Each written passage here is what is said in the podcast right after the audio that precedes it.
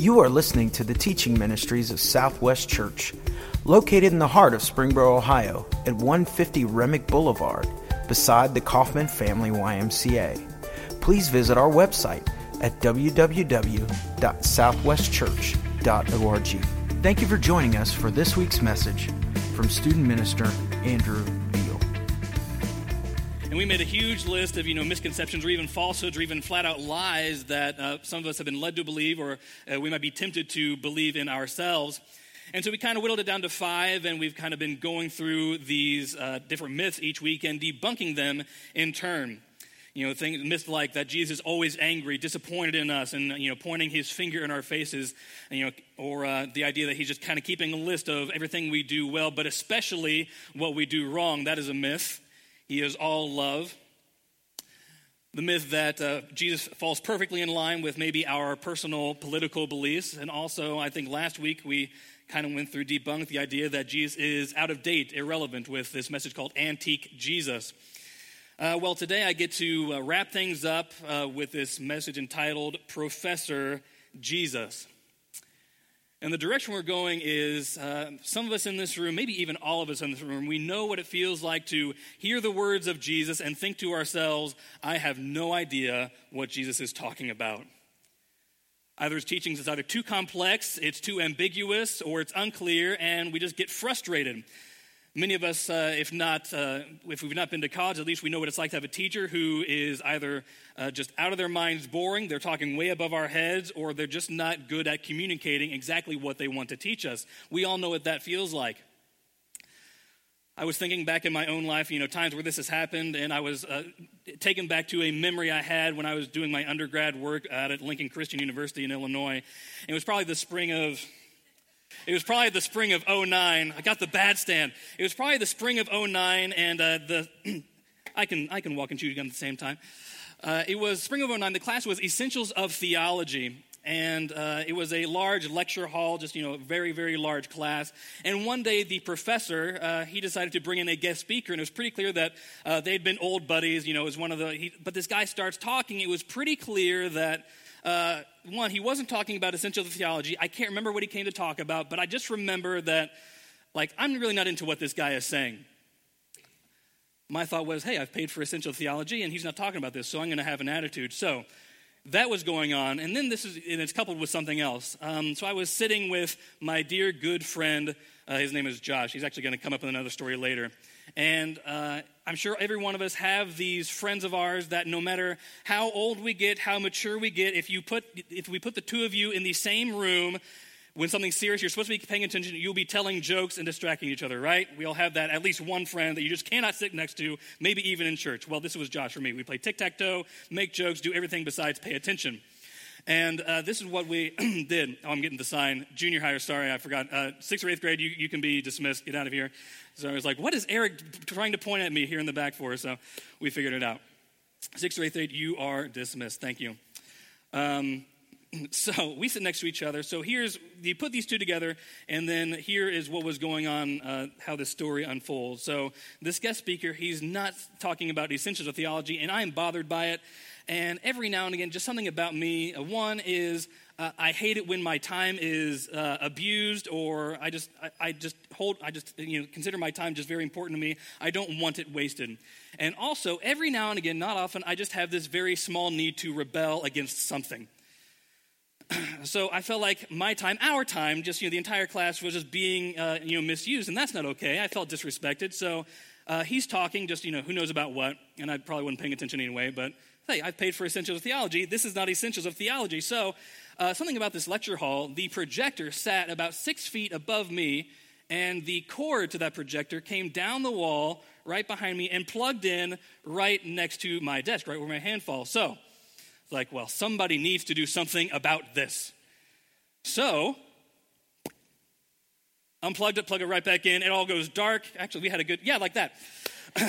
it all goes dark, and these two old professors in front, they start, you know, well, not cussing because they're Christian, but they like started Christian cussing about all the terrible, the terrible equipment, all that. And I don't remember, I might be misremembering, but I feel like we may have been dismissed a little early out of their frustration.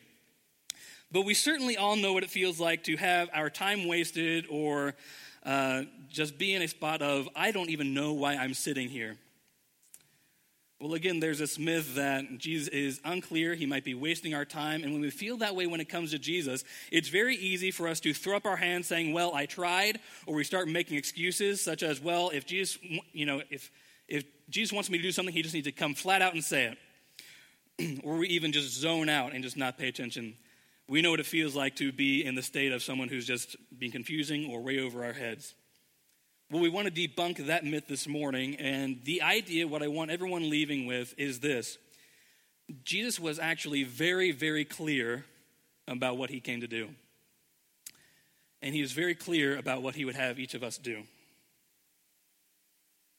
So we're going to do a little um, audience participation, a little interaction. Like you don't have to talk if you don't want to, but I'm going to throw up uh, four images on the screen, and you're going to kind of guess who they are. And if you want to shout it out, you can. But here's a first image I want to throw up.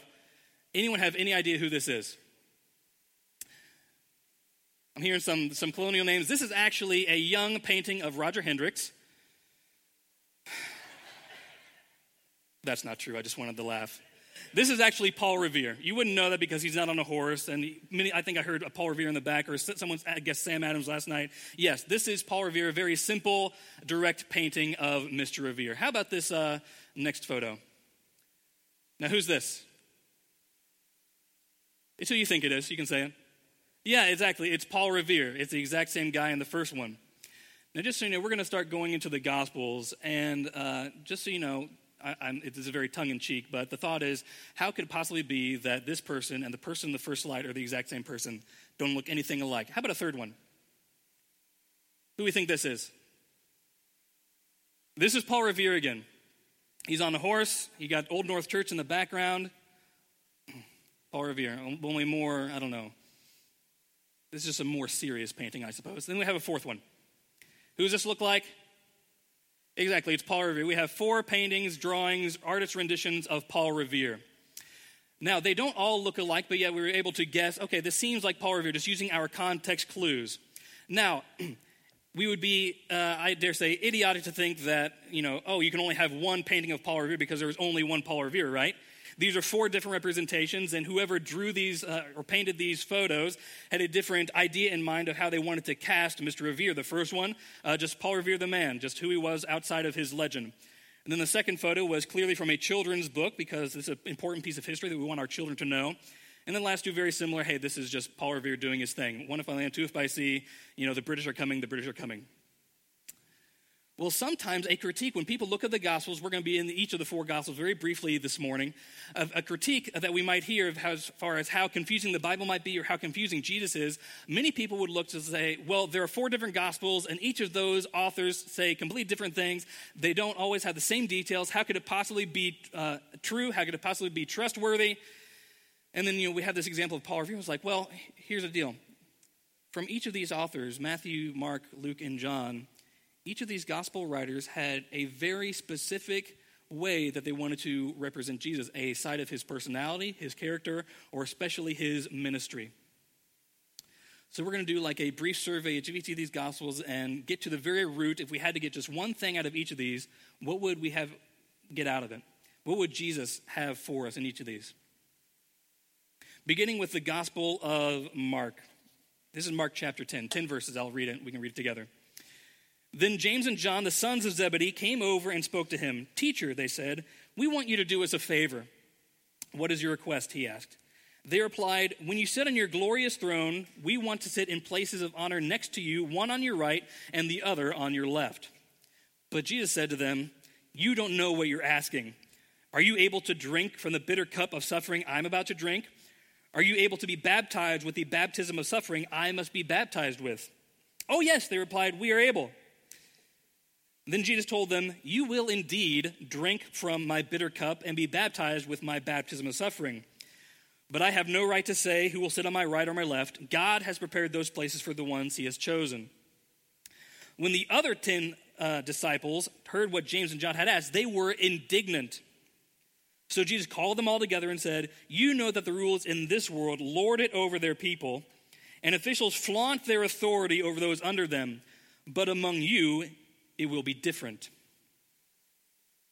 Whoever wants to be a leader among you must be your servant, and whoever wants to be first among you must be the slave of everyone else. For even the Son of Man came not to be served, but to serve others, and to give his life as a ransom for many.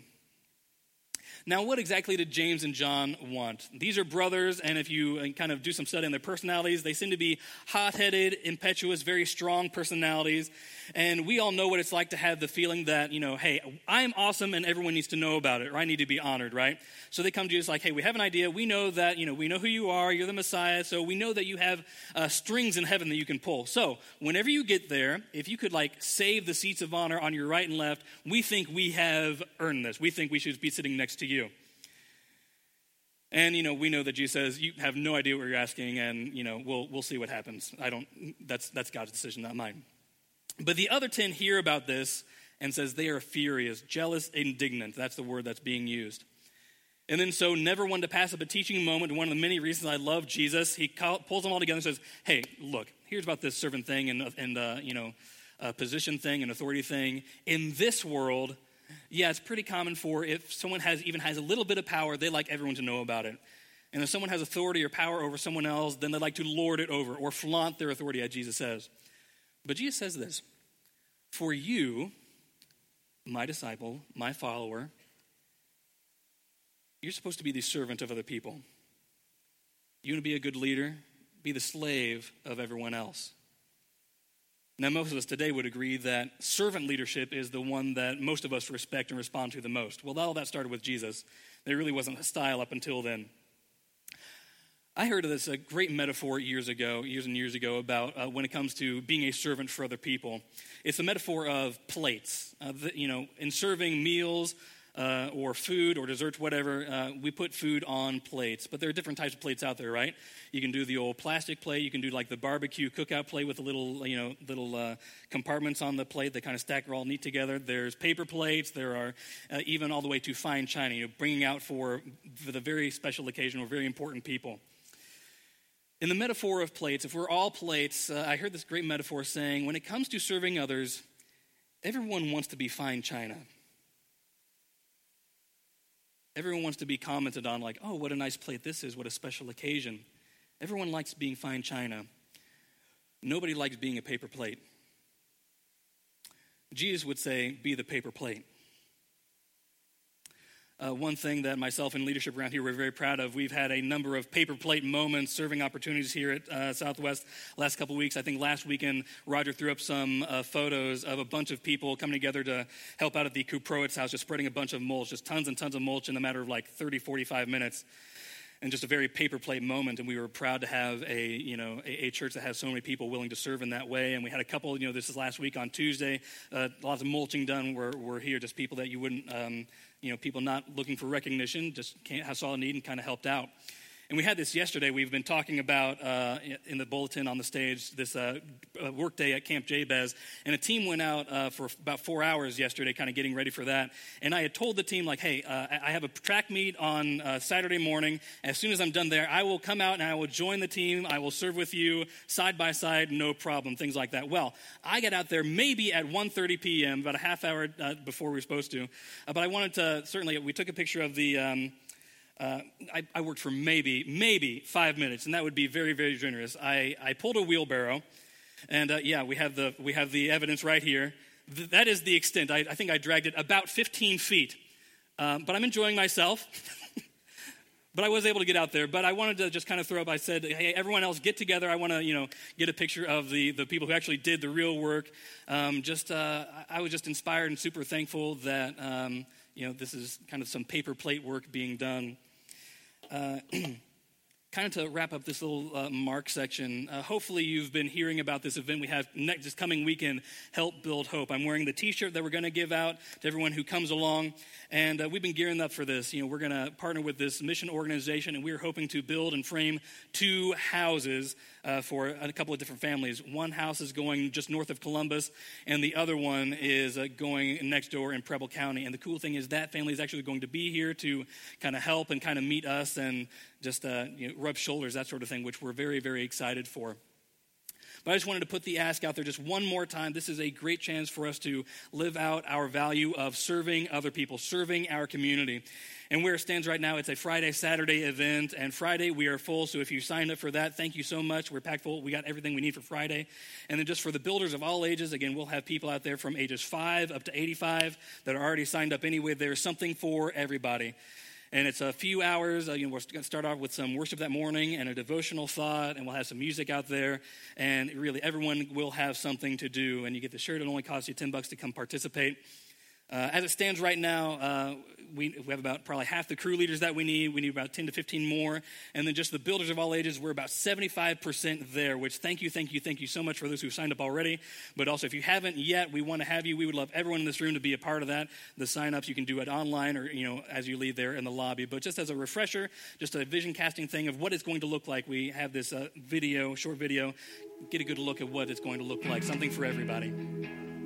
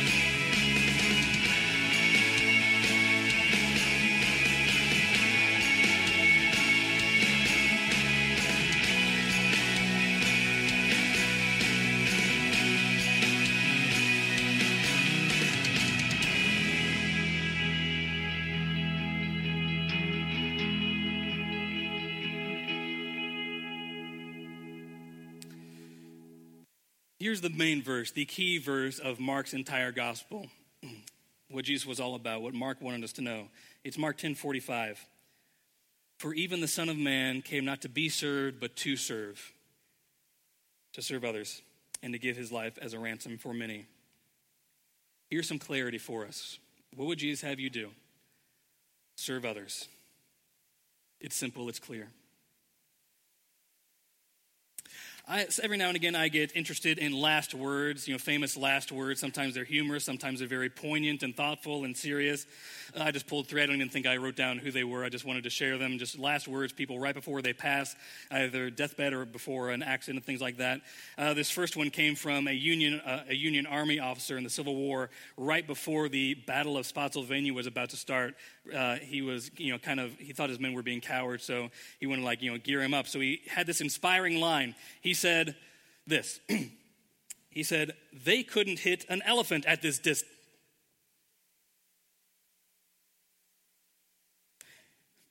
He got shot, by the way. This one I really like as well as just someone who appreciates good grammar. This guy who was just really into grammar like 300 years ago on his deathbed. This one guy said, I'm about to, or I am going to, die. Either expression is correct. That's someone's last words grammatically correct to the very end. You get respect from me. I love it. And this one, I just, I don't know, this is just, just my sense of humor, I don't know, but I found this on Reddit. Uh, talking about famous last words. This guy says, I'm studying to be a pilot in school, and my professor told us that if he was ever crashing and he knew he couldn't recover and would die, he'd say over the radios, Look at the size of those tentacles! And the FAA and NTSB would be so confused. The very end verses of Matthew's gospel contain Jesus' last words, and I feel like at least half the time I'm up here, I bring up uh, what uh, some know as the Great Commission. And I don't get tired of saying it. Hopefully, you don't get tired of hearing it because, uh, especially when it comes to Jesus, last words are important. These are Jesus' own last words to his disciples when, right before he ascends back into heaven. He says, goes like this Jesus came and told his disciples, I have been given all authority in heaven and on earth. Therefore, go and make disciples of all the nations, baptizing them in the name of the Father and the Son and the Holy Spirit, Teach these new disciples to obey all the commands I've given you, and be sure of this I am with you always, even to the end of the age. If you do some ancient language homework, you would find that there are a lot of commands in here, lots of do's. You know, go. Some people I'd say that you can't spell the word gospel without go. There's the command, make disciples. He says, teach them, obey them, baptize them. There's a lot to uh, chew on here. But if we were to do our homework about these ancient languages, it would come out to this. It would have Jesus saying, if you get only one thing out of this, here's the main thing I want you to do. Just two words just make disciples. That's what Jesus would have for us in Matthew's gospel. Now, around here, as far as defining what a disciple is, we uh, turn our eyes to Matthew 4:19. It's been mentioned here many, many, many times before, where Jesus says, "This, come follow me. I'll show you how to fish for people." Or some of the versions say, "Come follow me, and I will make you fishers of men or fishers for people." And we kind of carve this thing up, and we say, "Hey, here's what a disciple is. Here's what we consider a disciple here at Southwest Church. It's someone who's following Jesus." Is someone who's, um, who lets Jesus change them, someone who's being changed by Jesus, and someone who's committed to the mission of Jesus. We like to keep it as simple as we can. Someone who follows Jesus, is changed by Jesus, and is committed to the mission of Jesus. Uh, last weekend, most of you were here, some of you were not. Uh, Roger, he was um, he, I just appreciate his leadership in this way. Uh, he brought up a concern, I would even go so far as say a, a problem that we had uh, here just over the last few weeks uh, or months here at Southwest. Uh, there were, you know, f- for a couple of months we, you know, been hearing not a lot, but enough stories. Just, you know, new, people newer to Southwest, you know, uh, coming, you know, sitting in here, walking the halls, just getting uh, stories or just, um, just thoughts that, hey, the people of Southwest Church don't seem to be very friendly or stories of I've been here, you know, two, three, four weeks in a row, and no one has reached out to me. No one shaken my head, asked my name, asked anything. Now, these are these, they're, they're all anecdotal, but when you start hearing that every now and again over and over, like, okay, we might have uh, a, a, problem that we need to be dealt with. So that was brought up this last weekend, and just uh, one thing is, you know, I, I, find Southwest to be a friendly place, but also I know what it's like to be new in a place, and uh, it's just, many of you know what it's like to feel like the odd person out or just not to know anybody. So we put out the challenge, you know, what, if, what would it look like for us to just be overtly friendly? You know, even if you you recognize a face, but you've never talked to someone here at the church building before, what would that look like? Just after service, just kind of do that. And it was, and after each service last weekend, it was exciting. It was inspiring. Just so many smiles and handshakes. Hi, how are you? I'm this person. I've seen you around, but we've never talked. And even newer people, you know, were kind of experiencing that, and it was just inspiring. It was exciting and all that. There was even one family I noticed. They kind of gathered them all, themselves all together and says, "All right." We are not leaving until each one of us meets two new people. And it turned into a game, and it was great. A part of making disciples is kind of that reaching out piece and being a place where disciples can actually be made. So, uh, you know, we were you know, very proud of you know everyone here at the building last week and being able to do that, and we want to keep that going. Just uh, you know, being on the lookout for those who might look newer, or maybe uh, you've recognized someone around here for years and years but never said hello. Let's keep that going. We want to keep that up. Just that we want to be friendly and loving more than anything else. I gave it away just a little bit a minute ago, but if we're looking at uh, what would Jesus have for us for the Gospel of Matthew, again, we'll make it simple, just as simple as serve others, make disciples. Make disciples. My absolute favorite gospel is the Gospel of Luke. Um, I feel like uh, Doctor, he was a doctor. I feel like Dr. Luke and I have some similarities and personality things we appreciate. If you read the first few vo- verses of Luke's Gospel, it comes down to he's like, hey, I'm just doing this to make sure that Jesus is exactly who he said he was. So, Luke's gospel and the book of Acts, he also wrote, he's just doing research. He's getting all the details, and he's out to prove that, yes, Jesus is exactly who he said he was. That's one of the reasons I appreciate Luke. But another thing that Luke does that I love that um, the other gospel writers don't pay as much attention to is Luke pays a whole lot of attention to hey, how does Jesus relate to and treat the poor? How does he treat those who are stricken with poverty, even stuck in a life of it? How does Jesus deal with people that we would call sinners, like terrible, terrible people? What's he do with those people? How about the ones who would say that they're forgotten or know what it feels like to be invisible in a room full of people? How about people who feel like they're the victim of classicism or even racism? How does Jesus deal with these people? something very cool. If you read, you know, Luke uh, chapter 9 through 19, uh, most of the parables and the healings, they had to do with people uh, loving and uh, curing and spending time with people who, honestly, maybe people like you and me just don't want to have anything to do with. I love Jesus' example in the Gospel of Luke. One major theme of Luke's gospel is that the gospel, the news that yes, Jesus, King Jesus is on the throne and he is here for to save everyone who would believe in him. One of the main themes of Luke's gospel is this that the gospel is for all people. The gospel is for all people. Jesus is for all people, and that's people who uh, are poorer than us, those who live in a different part of the state than we do, those who listen to different music than we do, those who are more blessed than we are, those who are faced by more tragedy than we could ever imagine. Everyone, you know, we could uh, think of. People we hate, people we don't like to be seen around. The gospel is for those people too. And it's even to the point of being like almost offensive, like, Jesus, really? That person? Jesus would say, Yeah, that person too. There are these 10 verses from uh, Luke 19 that get at uh, Jesus' heart in this matter. Jesus entered Jericho and made his way through the town. There was a man there named Zacchaeus. He was the chief tax collector in the region, and he had become very rich. He tried to get a look at Jesus, but he was too short to see over the crowd. So he ran ahead and climbed a sycamore fig tree beside the road, for Jesus was going to pass that way. And when Jesus came by, he looked up at Zacchaeus and called him by name. Zacchaeus, he said, Quick, come down. I must be a guest in your home today. Zacchaeus quickly climbed down and took Jesus to his house in great excitement and joy, but the people were displeased. And I think that's understatement here. He has gone to be the guest of a notorious sinner, they grumbled. Meanwhile, Zacchaeus stood before the Lord and said, I will give half my wealth to the poor, Lord, and if I have cheated people on their taxes, I will give them back four times as much. And Jesus responded, Salvation has come to this home today, for this man has shown himself to be a true son of Abraham. For the Son of Man came to seek and save those who are lost. Years and years ago, um, I, I was maybe even 2009 again, actually. Uh, me and my this is I was back in Indianapolis. Uh, me and my buddy Josh, we were about to go on separate internships just part of the college thing. I was about to go do an internship at a church here in Ohio, and he was going to go do an internship at a church up in Portland, Maine. And we weren't going to see each other for about six months. He's one of my best friends. So uh, we're both from Indianapolis. Our homes were there, and we just wanted like you know one just last fun night you know together just to hang out. And so we go downtown Indianapolis. If you've been there, we were walking around just the, the circle, the monument there, you know, drinking coffee and, you know, eating ice cream. Who I, I forget.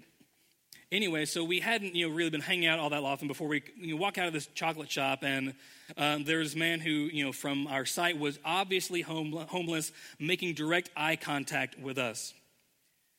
And maybe you're like I was then. I was trained, or maybe I just wanted to, you know, just don't don't acknowledge, don't make eye contact. Um, but, but Josh didn't do that. He made direct eye contact, and this guy started talking with us.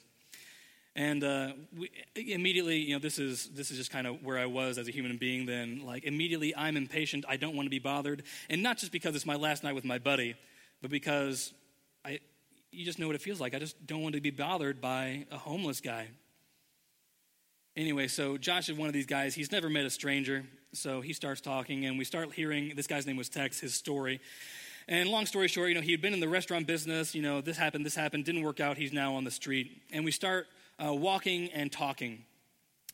And it gets to the point that, like, I actually kind of fall back between Josh and Tex. I let them do the talking, and I'm just fuming. I'm impatient. I just, I, I'm, I'm angry because this guy is manipulating us. He's just saying what he thinks we want to hear, so we'll give him money or food. And I just wanted my friend. And Josh keeps talking, and Tex keeps talking. Eventually, Josh speaks up and said, I would love to get you a sandwich. So we find a Jimmy John's. I did not contribute a thing. Josh buys him a sandwich, and not just a sandwich, he gets him a drink, he gets him chips, he gets him a cookie. And as soon, and just like I thought, as soon as Tex got what he wanted, he was out of there. He couldn't leave quick enough. And my thought was like, yeah, I was right. He was out to manipulate. And Josh and I, we, we end our night together. We, we, you know, we had fun, I'm sure. And we're driving home, and Josh knows what my heart was like then. He's like, hey, what, what would you think of that?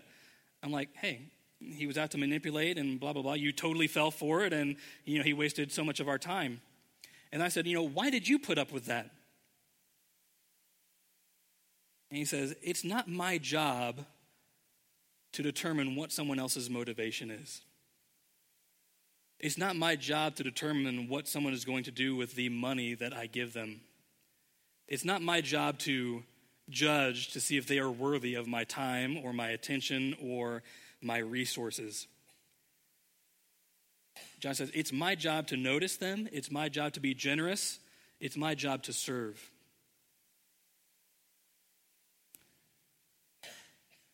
You ever feel like you've been punched in the face?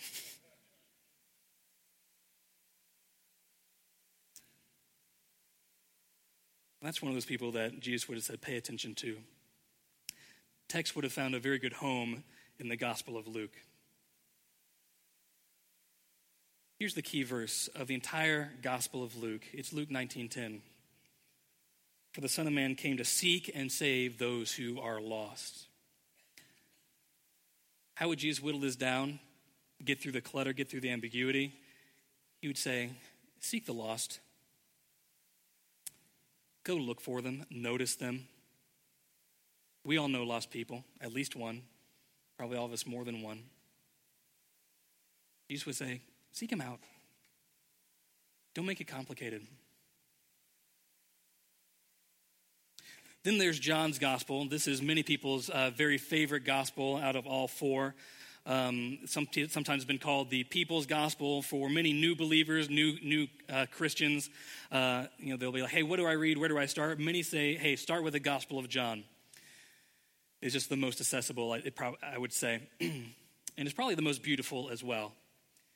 But even it's been that way, you know, since the beginning. When it was first written, if you look at you know those original languages and all that, you would see that there are so many one and two syllable words because they just wanted to make the, John wanted to make this as readable as possible. That even the simplest of, of people could you know get this in their soul and uh, and make it work for them.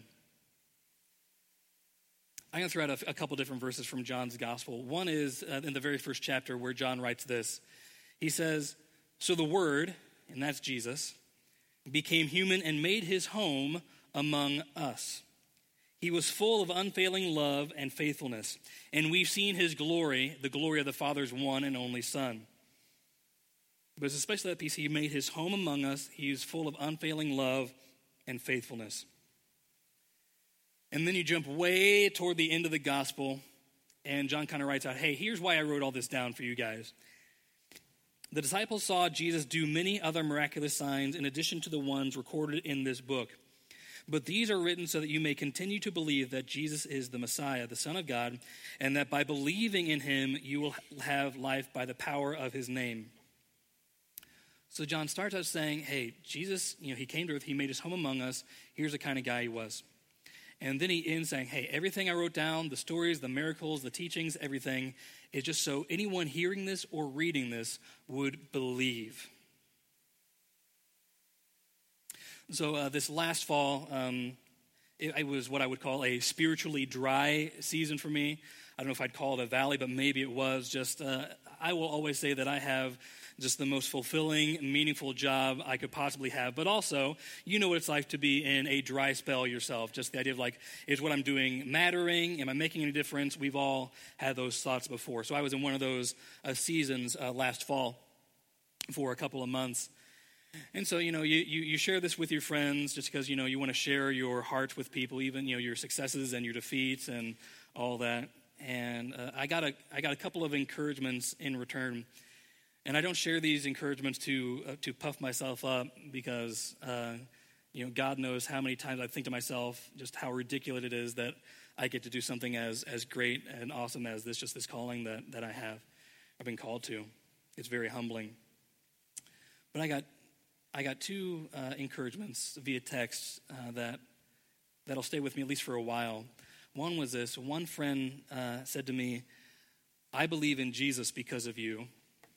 And another one said, I'm alive because of you. So, even just one text, that first one, I believe in Jesus because of you. I want to throw out the question How many people can say that about everyone in this room? Can someone look at you and say, hey, I believe in Jesus because of you? Or at least, hey, I've been inspired to explore Jesus because of you. I've been prompted to ask questions about who Jesus is because of you. You know, John writes in his gospel that, hey, everything you're reading and hearing, I wrote it down so you would believe that, yeah, Jesus was the Son of God. We all know, or most of us know, uh, the famous John 3.16, have it up here. Many of us could quote it without looking, you know, for this is how God loved the world. He gave his one and only Son so that everyone who believes in him will not perish but have eternal life. Everyone who believes. Uh, we're about to do the communion thing, and one reason that we do this communion thing is uh, because many, if not all of us in this room, we believe in Jesus. And that last meal before uh, he's arrested, he's with his disciple. He says, Hey, if you believe in me, I want you to do this. I want you to remember me. I want you to remember that belief, remember that faith. I got this bread, it represents my body. I got this wine, we have juice, that represents my blood and you are sharing in my suffering. You're also sharing in my resurrection. You're sharing in everything that I offer you. But it's saying that, yes, you're on my side. You have faith in me. You believe in me. I think this is what Jesus would have for us from John's gospel. It might be a tiny bit more of a stretch, but I think it's obedient. I think it's faithful to Scripture. But I think it would be something like, hey, live a life that makes other people believe in Jesus. Live a life that inspires belief. Let me pray for us, and then we'll do communion. Then I have a, a couple of announcements for us. But let's pray. Father, we want it to be uh, kept simple. We want following you to be simple. We know it's not easy, but uh, sometimes there's ambiguity and we want clarity, and we just want our faith to be strengthened in, in, in a quick way you would have us say, you know, serve others, make disciples, seek the lost, live a life that makes others believe. But in this moment, we want to be reminded that we ourselves believe in you. We want to join Jesus in this meal and that we are obedient to him and that we are saying, yes, we are followers of Jesus and we want to be changed by Jesus and we are committed, so committed to his mission of being a light to the world. To help us in this moment, put our hearts and minds squarely on your Son Jesus and our belief in him. In his name, amen. Thank you for listening to Southwest Church Teaching Ministries. We are a community of people committed to following Jesus and making disciples. Please join us for one of our three weekly gatherings. Saturdays at 5:30 p.m., Sundays at 9:30 a.m., and 11:15 a.m.